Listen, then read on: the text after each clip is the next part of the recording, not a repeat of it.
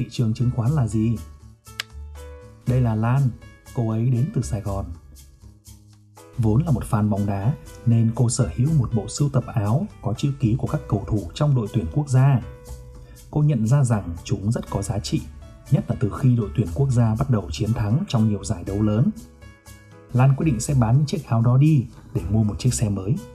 Cô thấy rằng khả năng tốt nhất vào lúc này là bán những chiếc áo đó ở chợ trời. Chợ trời là nơi người mua và người bán gặp nhau để trao đổi hàng hóa. Người mua sẽ cố gắng thương lượng với người bán để có được mức giá cả hợp lý nhất. Thường cả hai bên sẽ đi đến thống nhất về giá cả, sao cho cả hai người cùng có lợi. Còn Trang cũng là một fan lớn của môn bóng đá. Cô đã nhận ra bộ sưu tập áo của Lan và hỏi giá của nó. Lan đưa ra mức giá 10 triệu, nhưng Trang nói rằng cô ta sẽ chỉ trả 8 triệu cho nó là đã quyết định rằng cô sẽ đưa ra một mức giá để đôi bên cùng có lợi là 9 triệu và Trang đồng ý. Cuộc giao dịch diễn ra thành công và cả Lan lẫn Trang đều hài lòng. Thị trường chứng khoán cũng gần giống như chợ trời.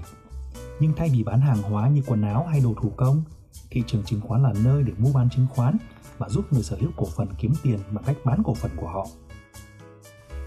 Giá của cổ phần phụ thuộc vào nguồn cung và nguồn cầu và cũng giống như ở chợ trời, người mua và người bán sẽ thỏa thuận một mức giá cùng có lợi.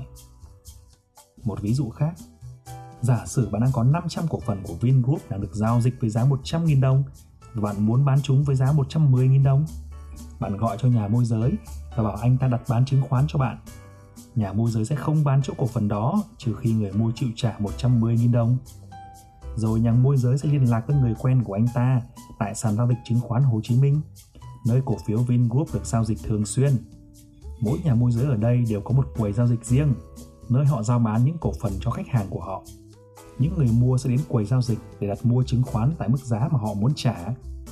Nếu như không có ai mua chứng khoán ở mức giá ban đầu, người bán có thể giảm giá bán, hoặc người mua có thể tăng mức giá mua tới khi hai bên hài lòng. Thị trường chứng khoán được tạo thành bởi hàng triệu các giao dịch như vậy mỗi ngày.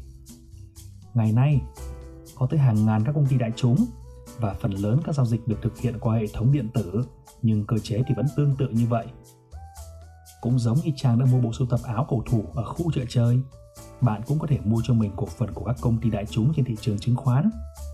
Giờ tới lượt bạn, bạn sẽ bắt đầu mua chứng khoán ở đâu? Hãy cho chúng tôi biết ý kiến của bạn bằng cách để lại comment dưới đây nhé.